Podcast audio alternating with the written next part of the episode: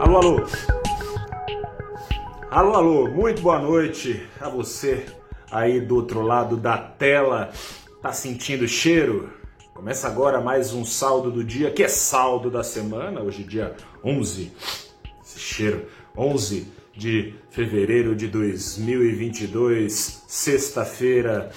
Semana terminou com cheiro de alta de juros ainda mais forte, impregnado no ar. Mais uma semana. Esse ano tá meio monotemático. Mais uma semana em que inflação e juros dominaram os radares do mercado. Nos Estados Unidos foi renovado em janeiro o patamar da inflação mais alta desde 1982, portanto, quatro décadas. Com isso, já é dado praticamente como certo uma retirada acelerada dos estímulos que o Banco Central americano eh, proporcionou na crise, ou seja, juros subindo do nível zero em que chegaram e o programa de recompra de títulos sendo convertido em revenda de títulos de modo a enxugar os dólares despejados no mercado financeiro mundial. Aqui no Brasil, por isso mesmo e por causa do risco fiscal, também tá com cheiro, ó,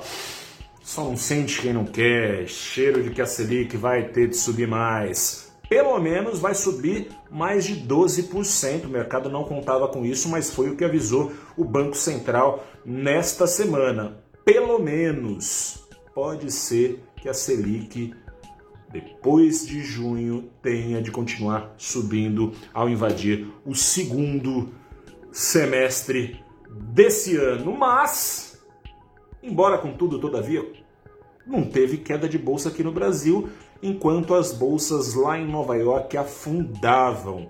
Lá, a turma realizava lucros se antecipando a alta de juros nos Estados Unidos. Parte desses lucros, boa parte, foi para dentro dos títulos do Tesouro Americano, que nessa semana renovaram o maior nível de rendimentos desde maio de desde junho, perdão, de 2019 mas caía parte dessa dinheirama também na Bolsa Brasileira, Bolsa Brasileira entre aquelas mais descontadas, recebendo sobretudo pelo canal das exportadoras, exportadoras que vendem justamente as commodities que estão ficando tão caras e elevando a inflação no mundo, portanto, suas receitas subindo, são vistas por investidores como boa uh, maneira de se proteger. Com isso, investidores mergulhando aqui na Bolsa do Brasil subiram com o Ibovespa em 1,18%.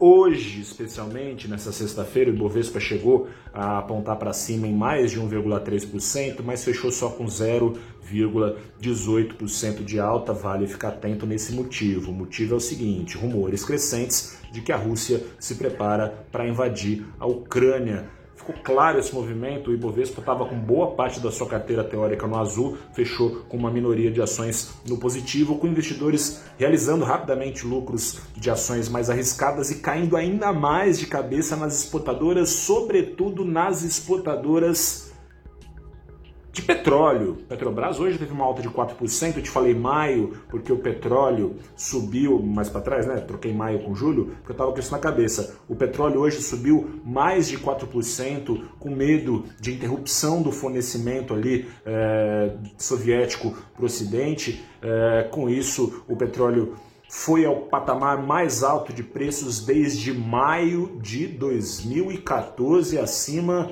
no mercado futuro londrino de 95 dólares por barril.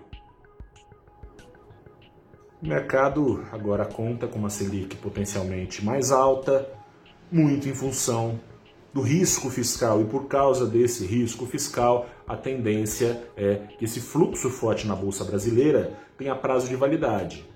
De maio em diante tende a esmurecer seja porque os juros já estarão de fato subindo nos Estados Unidos, recolhendo estímulos do Banco Central Americano, seja por causa do risco fiscal que tende a se aquecer conforme comece a esquentar o período eleitoral.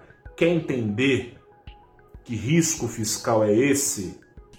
Que apesar dele fez o dólar cair na semana, esse fluxo estrangeiro que ainda não acabou, hoje ficou no 0 a 0 devolvendo o que era queda de novo por causa do risco geopolítico, mas na semana, apesar do risco fiscal, vamos ver até onde vai. Os gestores dizem que é uma janela aí que está aberta, só até março. Nessa semana o dólar caiu 1,5% aos R$ 5,24. Quer saber que risco fiscal é esse que tende a inverter essa perspectiva de bolsa para cima, dólar para baixo no Brasil em breve. Te convido então a conversar comigo, com a Carla Genta, economista-chefe da CM Capital, e com o economista-chefe do Banco Modal Mais, Álvaro Bandeira. Estaremos no canal do Valor Invest no YouTube, no Facebook, no Twitter e no LinkedIn a partir das 9 horas da manhã desta segunda-feira ao vivo, falando sobre isso tudo que conversamos aqui, em especial sobre o risco fiscal brasileiro. Nos vemos lá então. Um grande abraço, boa noite, bom fim de semana, bom descanso, até a próxima e tchau!